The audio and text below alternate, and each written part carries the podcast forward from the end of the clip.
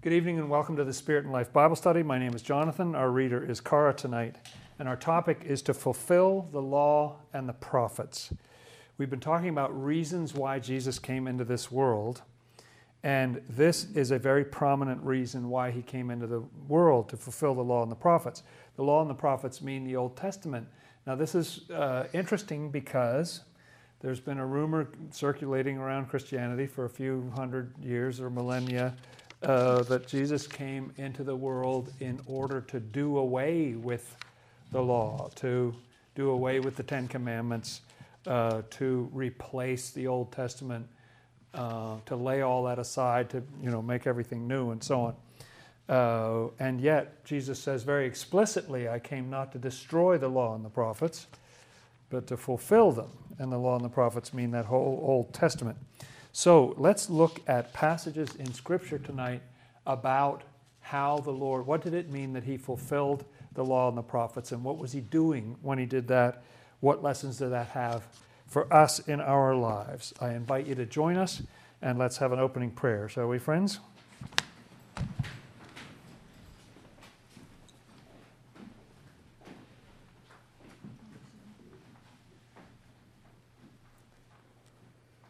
Our Lord and Savior Jesus Christ, you're the one God of heaven and earth. We thank you, Lord, for bringing us together in your name. We are studying the nature of your word and how it is that you live by the word. What was the word to you? Amen. Thank you, everyone, for coming, sending out love to those of you online and those of you on the phone, getting the audio and so on, and looking at fulfilling the law and the prophets to fill the law and the prophets. The Hebrew scriptures, or the Old Testament, is divided into categories. And interestingly, uh, the law is the first five books of Moses. And then we know that the prophets are like Isaiah through Malachi. But actually, the way that the Hebrew scriptures were uh, viewed, the historical works too, 1st and 2nd Samuel, 1st and 2nd Kings, Joshua, Judges before that, were, were considered the former prophets. They were also called prophets. So, in other words, the law and the prophets is a term that covers everything from Genesis to Malachi. And so, the law and the prophets is something that Jesus came to fulfill. Let's read where he says that. I want to read three key passages tonight, and then we'll get some other supporting ones. Let's go to Matthew chapter 5, right in the Sermon on the Mount. And uh, Look at verses 17 and 18. Do not think that I came to destroy the law or the prophets. I did not come to destroy, but to fulfill.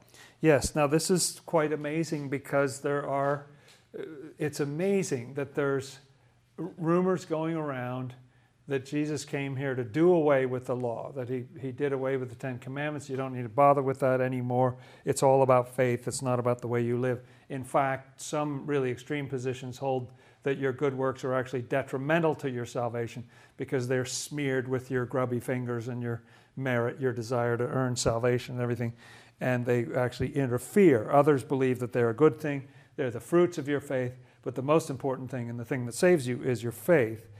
Um, and there's a lot of people who think that the Old Testament was sort of off track uh, in some way and that everything got set straight in, in the New Testament.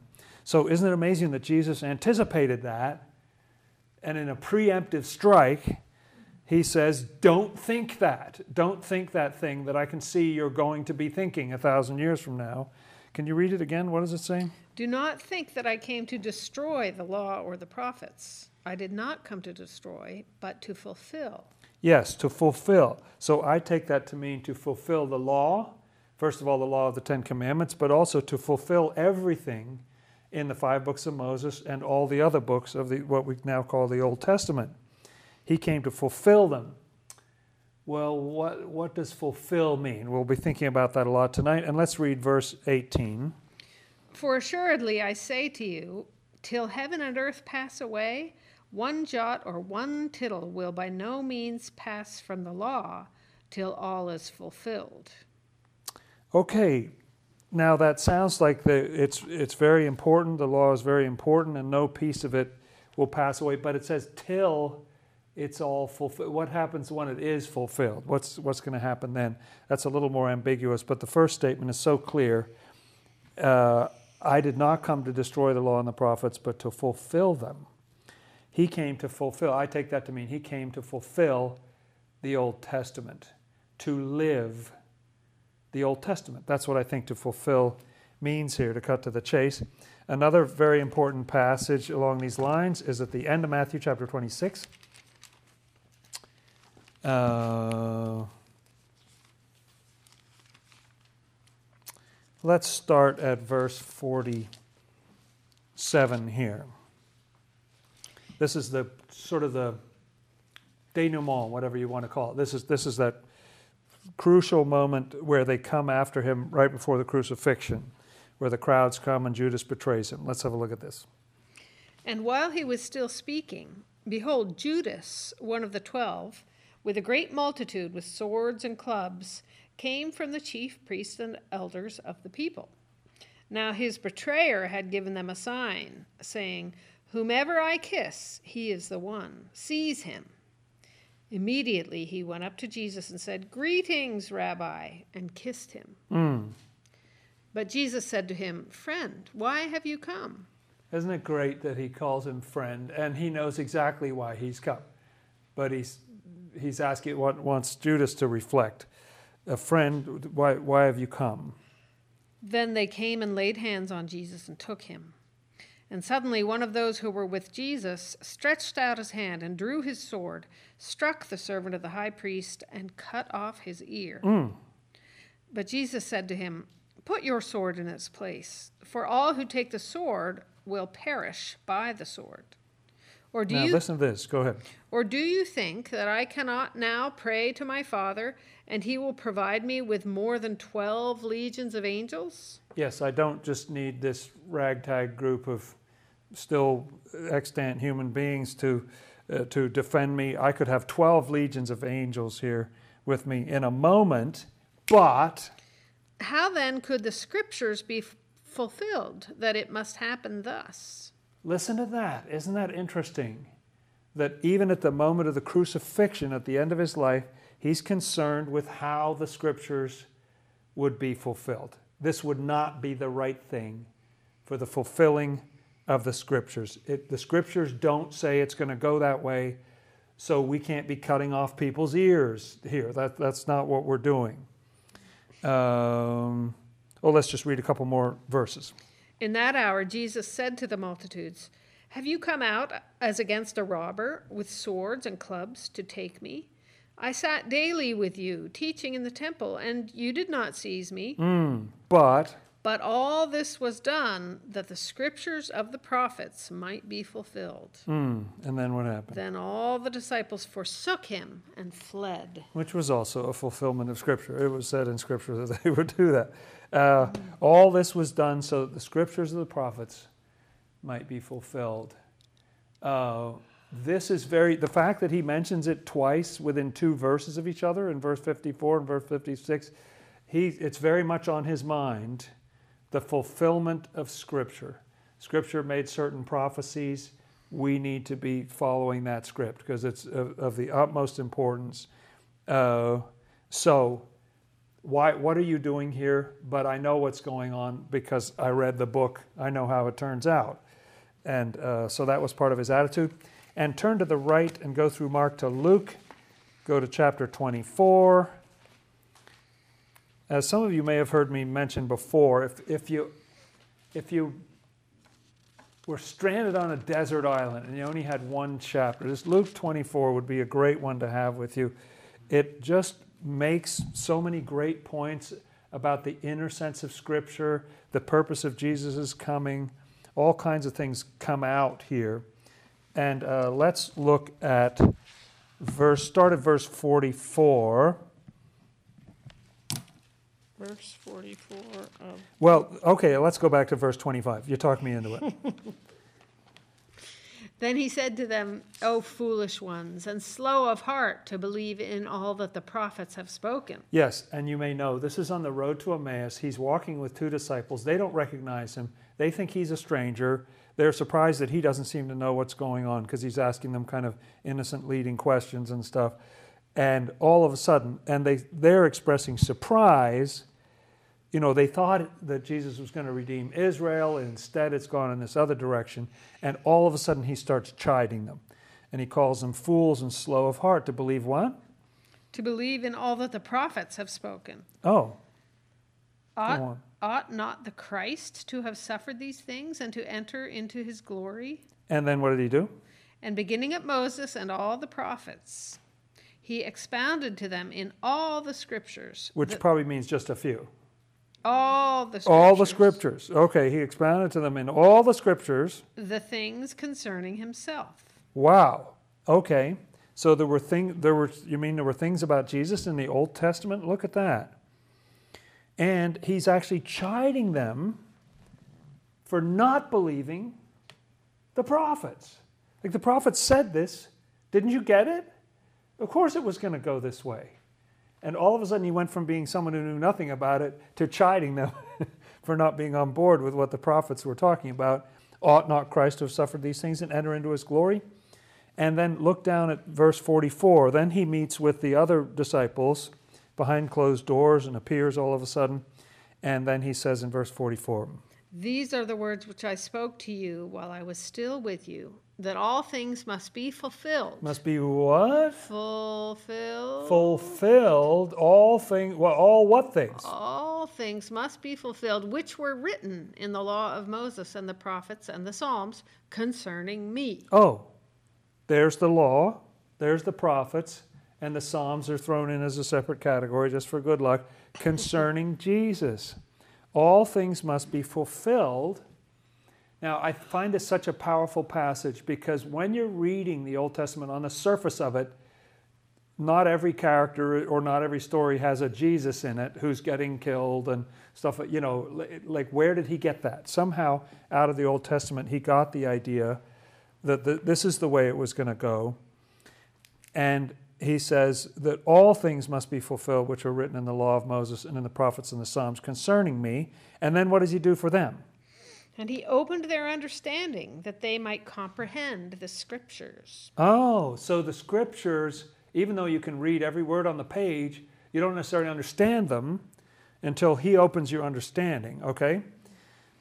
Then And he you go on. keep going. Then Yep. he said to them, Thus it is written, and thus it was necessary for the Christ to suffer. Necessary. to- Necessary. necessary for the Christ to suffer and to rise from the dead the third day, and that repentance and remission of sins should be preached in his name to all nations, beginning at Jerusalem. Hmm.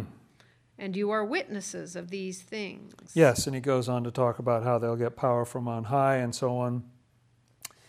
So repentance is right in there. Like, isn't that part of the thus it is written? Right? There's a whole chain of things in verses 46 and 47. Thus it is written, and thus it was necessary for Christ to suffer, to rise from the dead, and that repentance and remission of sins in his name should be preached to all nations beginning at Jerusalem.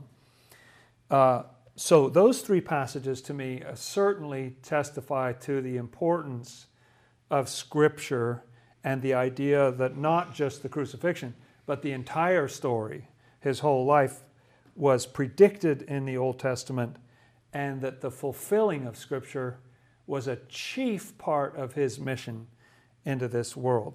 All right, let's look at some other passages. There, there are very many of these. We'll just select a few. Let's go back to the left to Matthew to chapter 4. Now, Matthew's well known as being a gospel that talks a lot about the fulfillment of the Old Testament. But I don't know if people realize that all four of the gospels very explicitly talk about the fulfillment of Scripture, and Acts talks about it too. Uh, look at 4 verses 13 and 14 here. And leaving Nazareth, he came and dwelt in Capernaum, This is Jesus. So he left Nazareth and he went and dwelt in Capernaum. which is by the sea, in the regions of Zebulun and Naphtali. that, that it might be fulfilled, which was spoken by Isaiah the prophet, saying, The land of Zebulun and the land of Naphtali, by the way of the sea, beyond the Jordan, Galilee of the Gentiles. The people who sat in darkness have seen a great light, and upon those who sat in the region and shadow of death, light has dawned. Yes. Now, why did he why did he relocate? He found cheaper housing. Why did he relocate? He thought the weather would be better over there. He relocated because scripture said he's going to live on the boundary of Zebulun and Naphtali. He'll be by the sea, the Galilee of the Gentiles. And there's this beautiful prediction about these people who are sitting in darkness see the great light.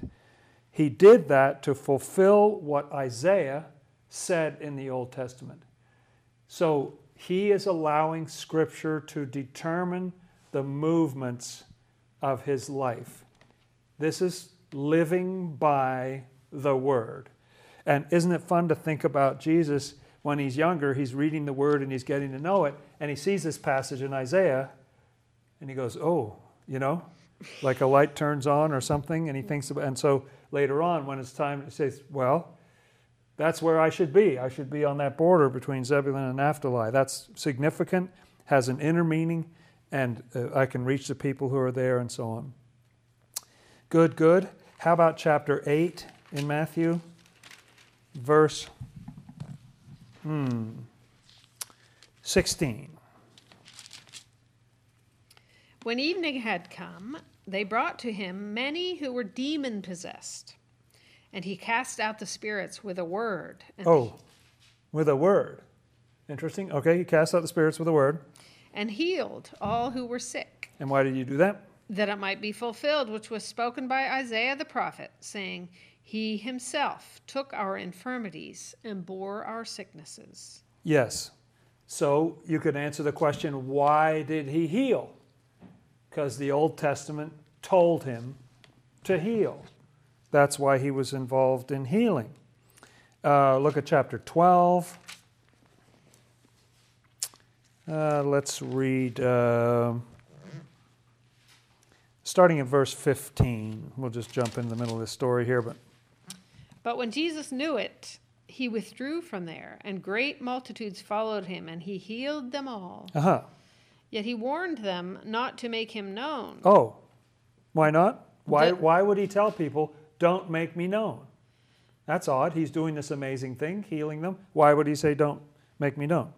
That it might be fulfilled which was spoken by Isaiah the prophet, Oh, saying, Behold, my servant whom I have chosen, my beloved in whom my soul is well pleased. Mm.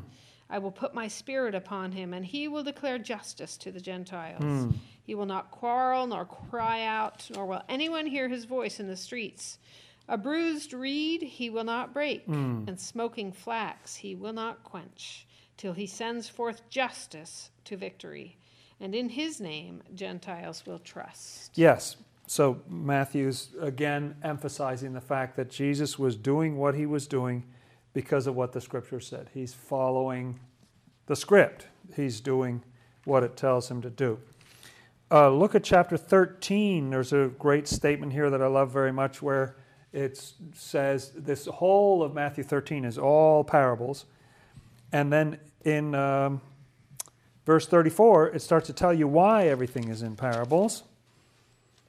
Mm-hmm.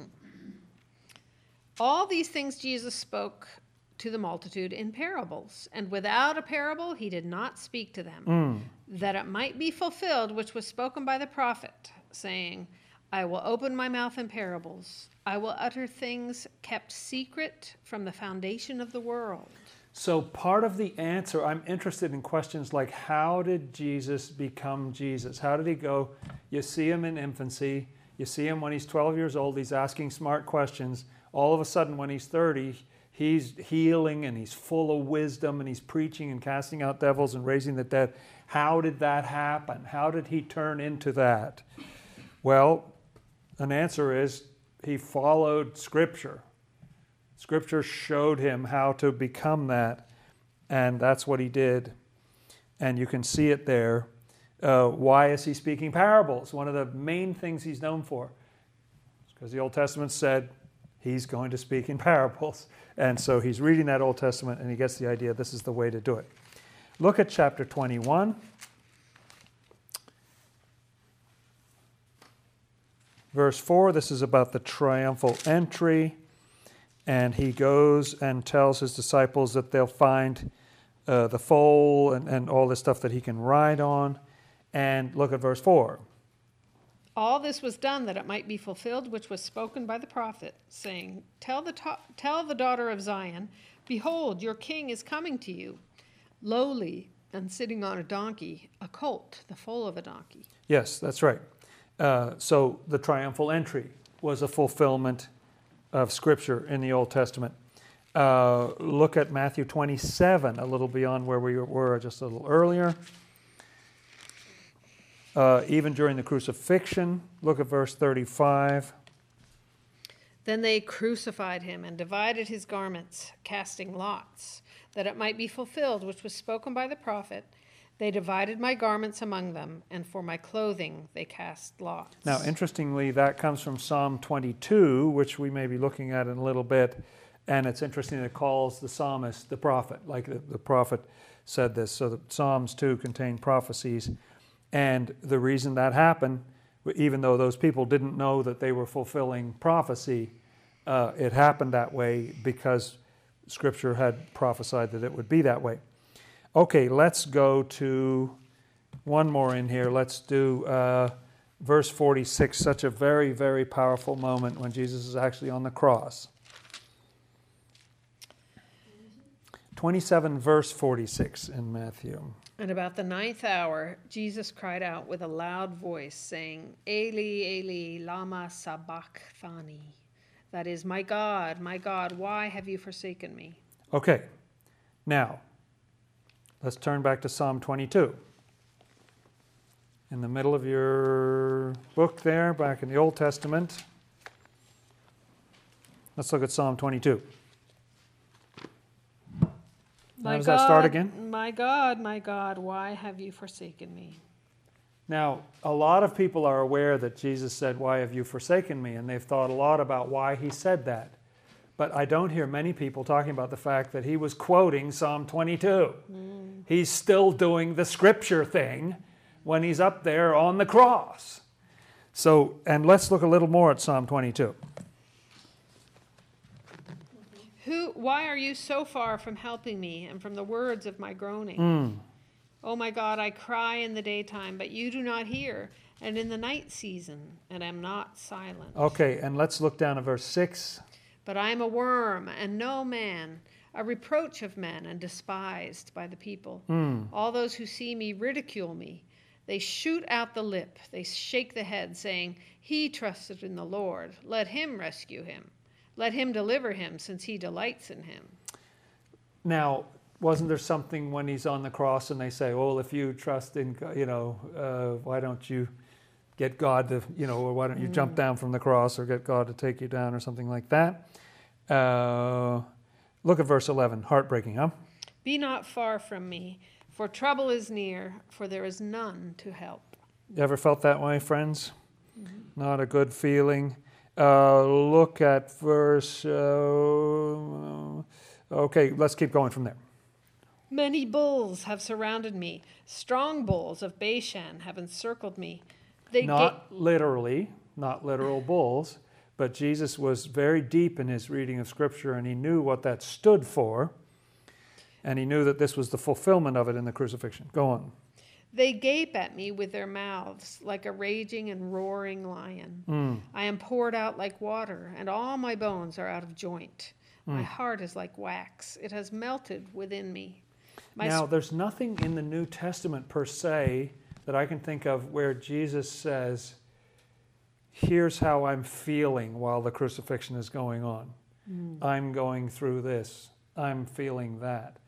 This psalm in the Old Testament is sort of giving you the inside scoop, isn't it? It's telling you this is what it felt like. I felt like everybody was mocking me. Go on. um, my Verse 15. My strength is dried up like a potsherd, and my tongue clings to my jaws. Hmm. You have brought me to the dust of death. For dogs have surrounded me. The congregation of the wicked has enclosed me. And they did what? They pierced my hands and my feet. Oh, they did? They pierced your hands and your feet? Okay. I can count all my bones. They look and stare at me. What else do they? They divide my garments among them, and for my clothing they cast lots. Yes, isn't that amazing? So there's that passage we were just talking about, the fulfillment of Scripture. The, the crucifixion was a fulfillment of lots of things here in Psalm 22.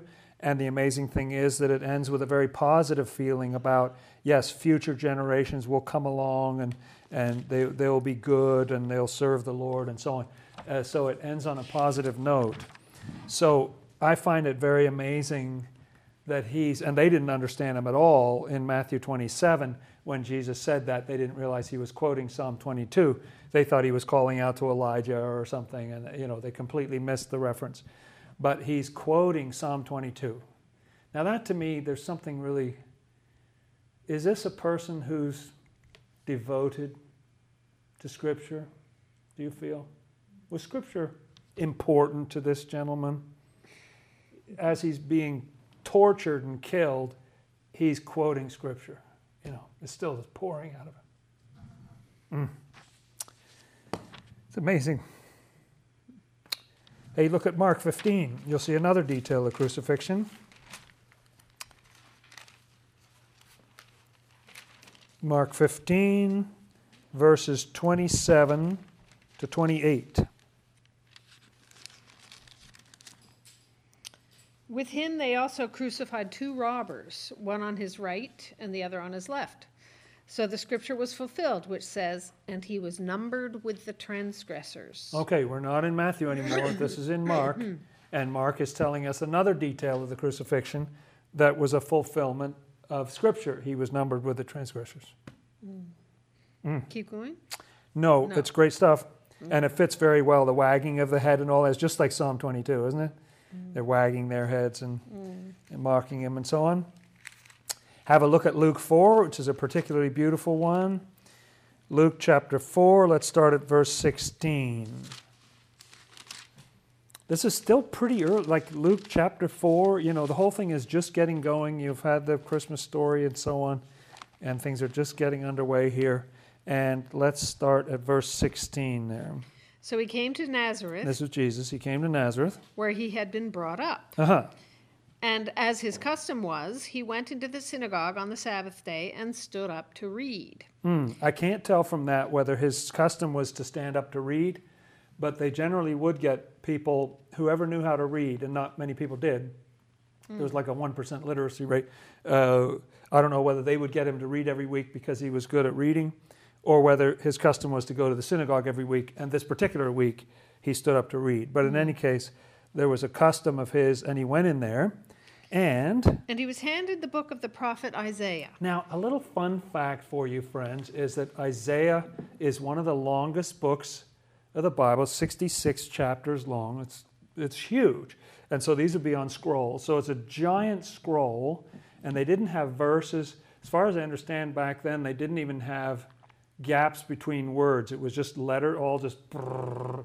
And Hebrew is economical because it only has consonants, no vowels. And so, brrrr, you know, just the rows and rows. It's quite baffling to read.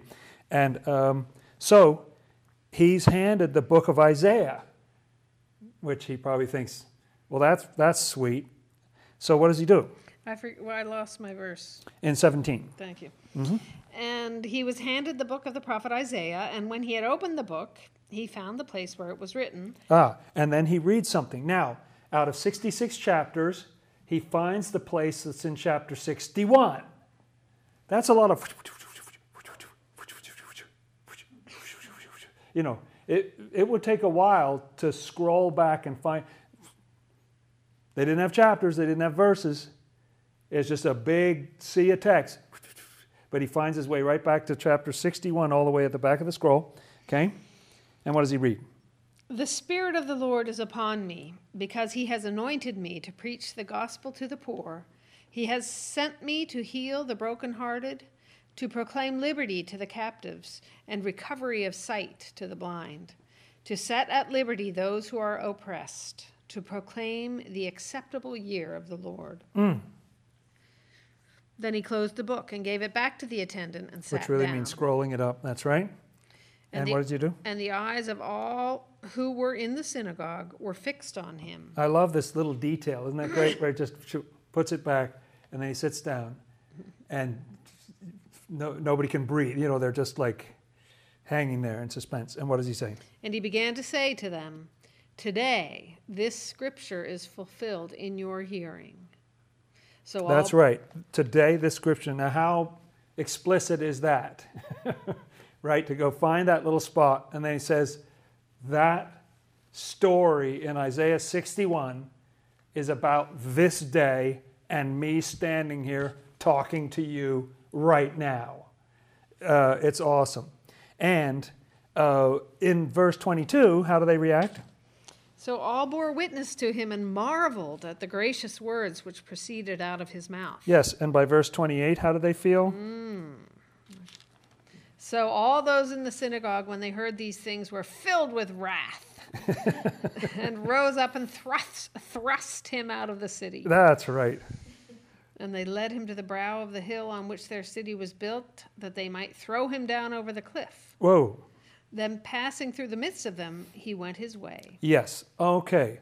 So, you know, it was good preaching. Let's just say that. Um, so at first they sort of, wow, that was really wonderful. And then, and then they, have, they have a dialogue back and forth that I skipped there and they get very angry. Uh, but such powerful, such a powerful moment where he reads that and says, this scripture is fulfilled in your ears. Just amazing. Okay, how about John 13? So turn to the right. This again gets into the crucifixion. John 13, let's look at verses 17 and 18. So, did we see some in Matthew? Yes. Did we see some in Mark? Yep. How about Luke? Yep. Here we are in John. Okay, and look at 13, verse 18. I do not speak concerning all of you. I know whom I have chosen, but that the scripture may be fulfilled. He who eats bread with me has lifted up his heel against me. That's a reference to Judas.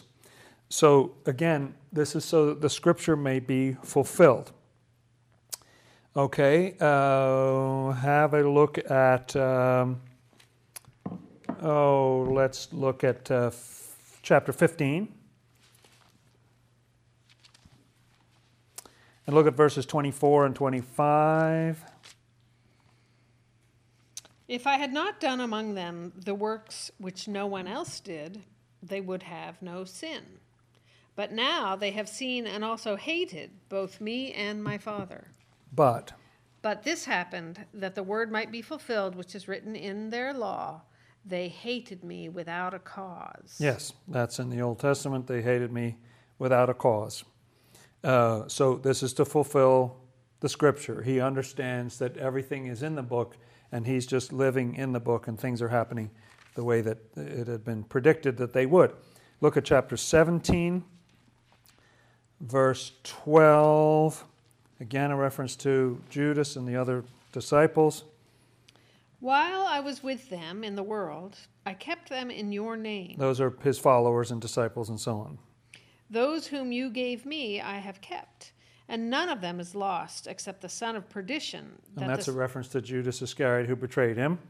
that the scripture might be fulfilled. There you go. The, the scripture might be fulfilled. Uh, also, again, John talks more about the crucifixion. Look at chapter 19. Look at verse 28. Specific little things that happened. After this, Jesus, knowing that all things were now accomplished, that the scripture might be fulfilled, said, I thirst. Yes. There are a couple of different ways you could read that, but the way I take it is that in order to fulfill the scriptures, he says, I thirst. Um, again, fulfilling the scriptures is a preoccupation of his. And look at verses even after the after his body passes away, verses 36 and 37. For these things were done that the scripture should be fulfilled. Not one of his bones shall be broken. And And again, another scripture says, They shall look on him who they pierced. So the piercing. So look at all these details the two robbers, him saying that I thirst, the you know all these details being pierced and the, the bones and and all that is all comes out of fulfilling Scripture. Uh, and let's look at two more passages real quick in Acts chapter 1, verse 16. Peter stands up to give a speech, and this is the very first thing he says in verse 16. Men and brethren, this scripture had to be fulfilled, which the Holy Spirit spoke before by the mouth of David concerning Judas, who became a guide to those who arrested Jesus. Yes, that's right. So, Peter too is saying that was a fulfillment of Scripture. And look at chapter 3, verses uh, 18 and following. But those things which God foretold by the mouth of all his prophets, uh-huh. that the Christ would suffer, he has thus fulfilled. Uh-huh. Repent, therefore, and be converted, that your sins may be blotted out, so that times of refreshing may come from the presence of the Lord. Look at that. Isn't that interesting? There again, didn't we see in Luke 24 that there was kind of a quick connection between this is written, it's been fulfilled, and therefore repent or preach repentance to everybody? And isn't it the same thing here? Uh, those things which God showed by the mouth of all his prophets, the Christ should suffer, he has fulfilled. Repent. You know, the very, very next thing. Christ suffered, you repent. Those things are linked together, are they not? So, um, it is not only, these are just passages, all of which, if you happen to notice, mention the word fulfilled. But there are many other indications in the New Testament of the fulfillment of the Old Testament. So often, I love the way that Jesus will, you know, when he's driving out the money changers, doesn't he quote Jeremiah and say, you know, you've made my house a den of thieves and so on. He's quoting scripture. If you have one of those Bibles that has the references in it, he, the New Testament is just full of quotes and allusions to the Old Testament. There are lots of direct quotes where, where Jesus specifically says, Haven't you read the scripture? Haven't, haven't you read what was written about this and that and the other thing?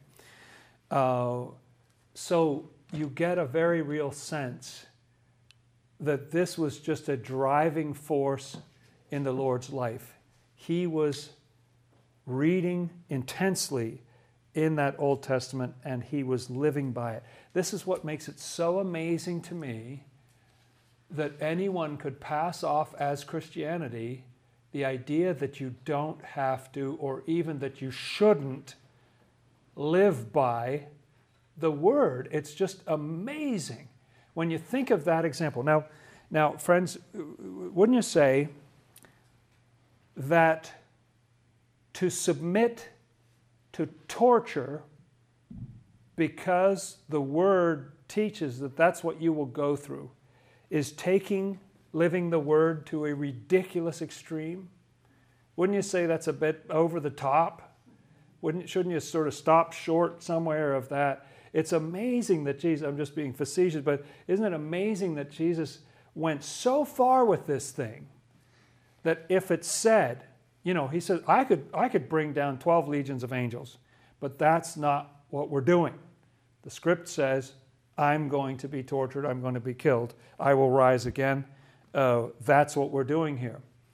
His following of Scripture was so incredibly uh, complete.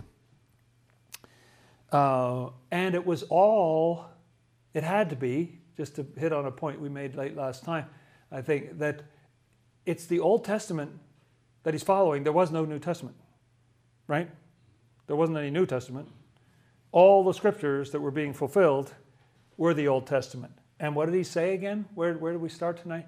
He said that he didn't come to destroy the law and the prophets, but to fulfill them. Isn't that what he said? And the law and the prophets are the whole Old Testament. And didn't he say in Luke 24 that he showed all, he opened up all the scriptures to them, and that everything in there was about him? So, what is a lesson that we can take from this? Well, let's, here, here's a fun little thing. Let's, let's go look in Genesis, all the way to the left in the Old Testament, if you will. Uh, we're going to Genesis chapter 41. Let's look at Genesis chapter 41. I don't know if you remember the story, good friends, of Joseph, uh, how he had been in prison, and then Pharaoh, he, he was sort of discovered and he was lifted up to be the second in command of the whole land because he was seen to have this great wisdom and he could interpret dreams and everything. There's a wonderful little phrase that just came to mind in connection with this Bible study. Uh, look at verse 55 toward the end of that chapter, Genesis 41. What does Pharaoh tell the people of Egypt when they're starving? There was a huge famine and they were all starving. So when all the land of Egypt was famished, the people cried to Pharaoh for bread. Mm. then Pharaoh said to all the Egyptians, Go to Joseph. Whatever he says to you, do. Do. Hear that word? Do. Now, are you supposed to do a little bit or a third of what he says? Whatever he says. Whatever he says, do it. That's what Pharaoh is telling everybody. So they're all starving. They're crying to Pharaoh for bread. And Pharaoh says, Go to Joseph, and whatever he says to you, do it. Did Jesus take the Old Testament and whatever it said, he did it? Whatever it said. If it said, be humiliated, I'm doing it. If it said, everybody will oppose you and mock you, you'll be physically hurt, you'll be tortured, do it. Whatever he says to you, do it. Joseph is a figure of the Lord. Whatever he says to you, do it. Look at another passage. Let's go all the way to the other end of your Bible to the Gospel of John again. Let's look at John chapter 2, because here's a story about Jesus and his mother. This is the first miracle that he does. And I love this little exchange. Let's just read the first few verses. And this is the uh, marriage feast in Cana. On the third day, there was a wedding in Cana of Galilee, and the mother of Jesus was there. Now, both Jesus and his disciples were invited to the wedding. Uh-huh. And when they ran out of wine, the mother of Jesus said to him, They have no wine. So the mother of Jesus goes to Jesus. It's not his feast. He wasn't in charge of bringing, you know, provisions or drinks or whatever. But she goes to Jesus and she says, They have no wine. What does Jesus say? Jesus said to her, Woman, what does your concern have to do with me? My hour has not yet come. And then what does she say to the servants on the basis of that exchange? So she went to him and she said, They have no wine. And he says, What do I have to do with you? It's not, it's not my time. This has nothing to do with me. It's not my business. And she feels very encouraged by that. And what does she say to the servants? His mother said to the servants, Whatever he says to you, do it. Wow. Whatever he says to you, do it. That's what she says to the servants, right? Whatever he says to you, do it. Well, couldn't that little theme, isn't that out of Joseph there back in Genesis? And this one right here in the wedding of Cana, this literally about Jesus. Isn't that a sweet little summary of how what we're supposed to do? It's not just about talking the talk, talking a good game. You got to walk the walk. Whatever he says to you, do it. You've got to do it. That's what the whole of Scripture is about. The way that Swedenborg puts it in his lovely Swedenborgianese is the whole word is the doctrine of life. You know, the entire thing is telling you how to live your life. So if you think this is about how many angels can dance on the head of a pin, or how can I get away with keeping on sinning, or something like that, you're missing the entire point if it's about a theological debate or investing, investigating this manuscript tradition and whether there were four or five Isaiahs or 18 or whatever, you're missing the point. The word is to live. The whole thing is something that is to be lived by. Whatever he says to you, do it. Amen. Do it. I love that. Isn't that awesome? And that's what Jesus was doing. So, part of his purpose in coming into this world was to live the scripture.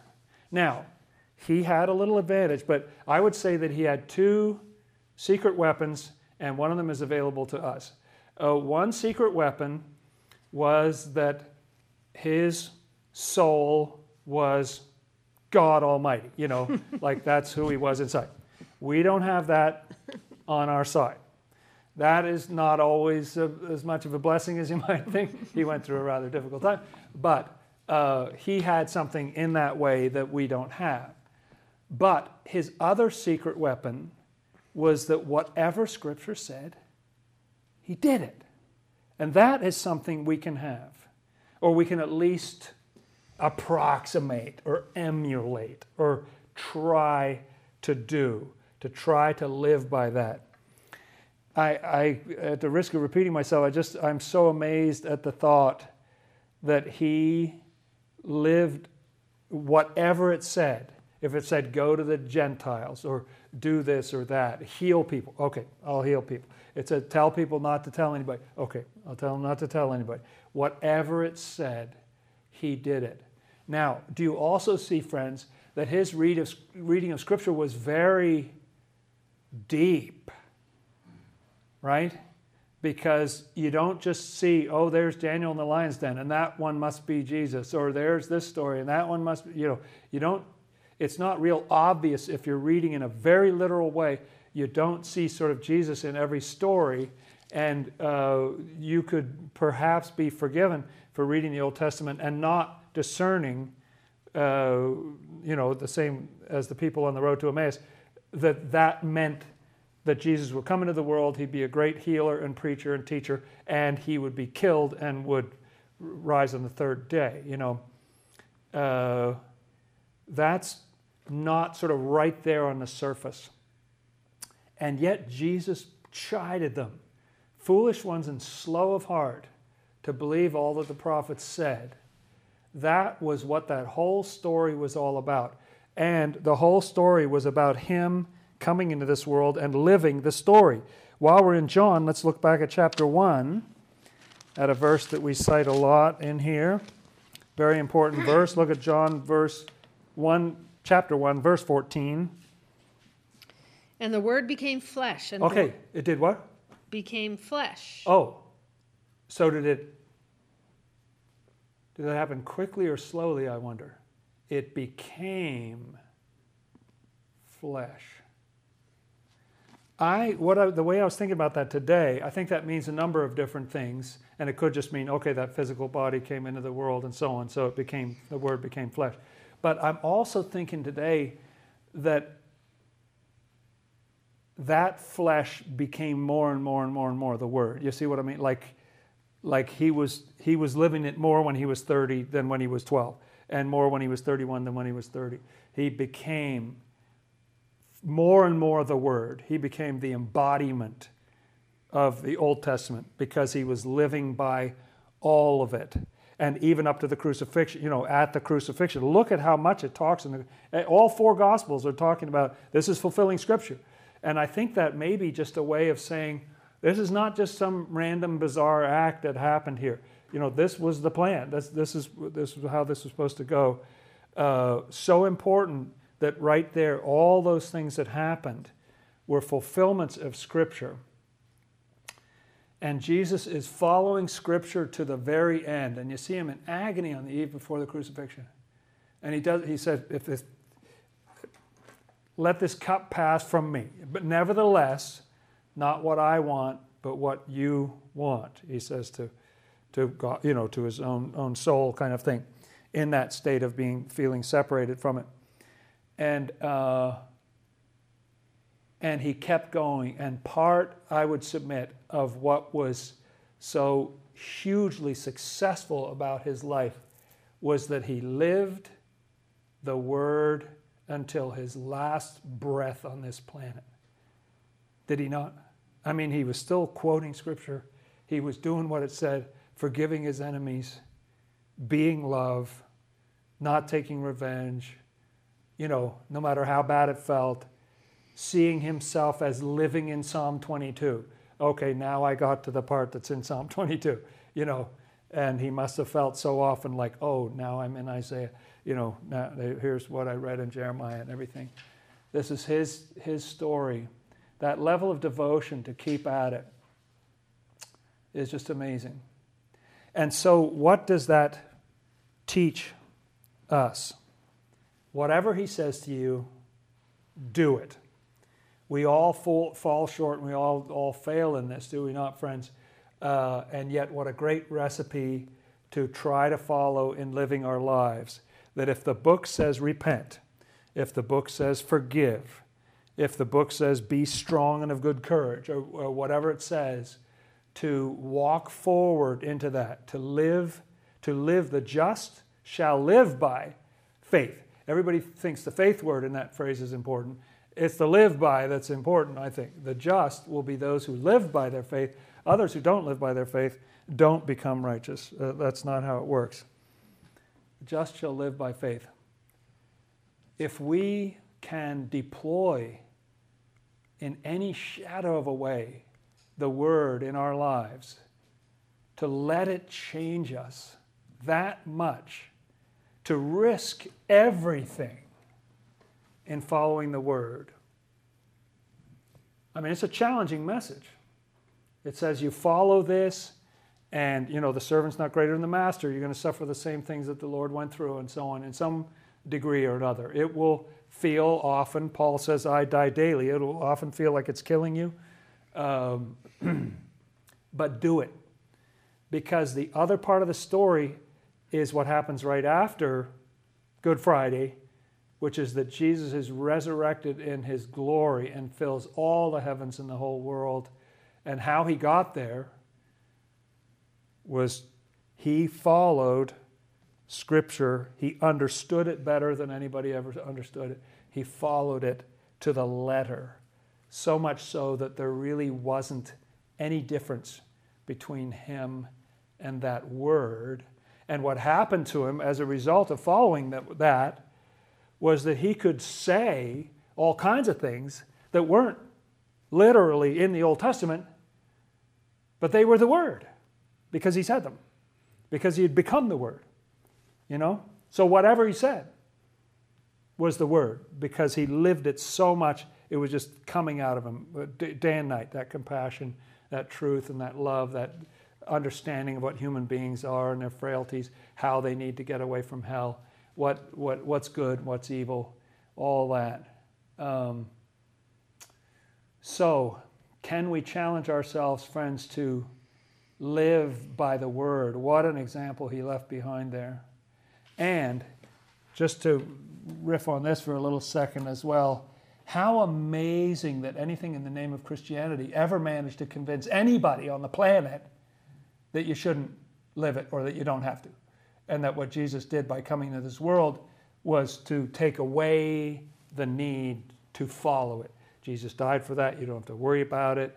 Uh, all your sins are forgiven. Just get baptized. Everything's taken care. You don't have to follow the word. How amazing is it? We should all look around in our closets and see if we can find a machine. You may have a machine in your house uh, that is a lie detector, and you could put that in there, plug it in, set the timer. Sometimes you can run it overnight, sometimes it only takes an hour, and it'll go ding, that's a lie from hell. Uh, put it in there and see who wants you, who, who is incentivized to say, don't change. Is that the Lord or is that hell that would say, don't live it? You don't have to live it. Just stay where you are. Don't, don't develop. Don't change anything. Uh, just stay the way you are. Uh, hopefully, we all have one of those lying around the house somewhere so we can tell these lies from hell. Stick it in there, run the machine, and figure it out. That's a lie from hell. Uh, I'm not saying that everybody who believes that is from hell. There are lots of good people who've been taught that and carry that around in their heads, and yet they're still living good lives. Uh, but that in itself, that teaching is from hell uh, you have to live the word. The only thing Jesus did, the only thing he did while he was here, was to live by the word. That's exactly everything that he did. And he became that. That's how he was glorified. That's how he's able to bless us. That's why, right after it says the scripture was fulfilled, it says, repent. Repent. That's what we have to do. That's the primary thing that we have to do to follow the scripture. And that will take us through an amazing journey of change and development. And the Lord will eventually scoop out some of our innards and replace some of that with Himself. And uh, we'll enter into a partnership with the Lord, and it'll be wonderful. All right? Does that sound good? Great. Thank you, friends. Let's close with a prayer. Hmm.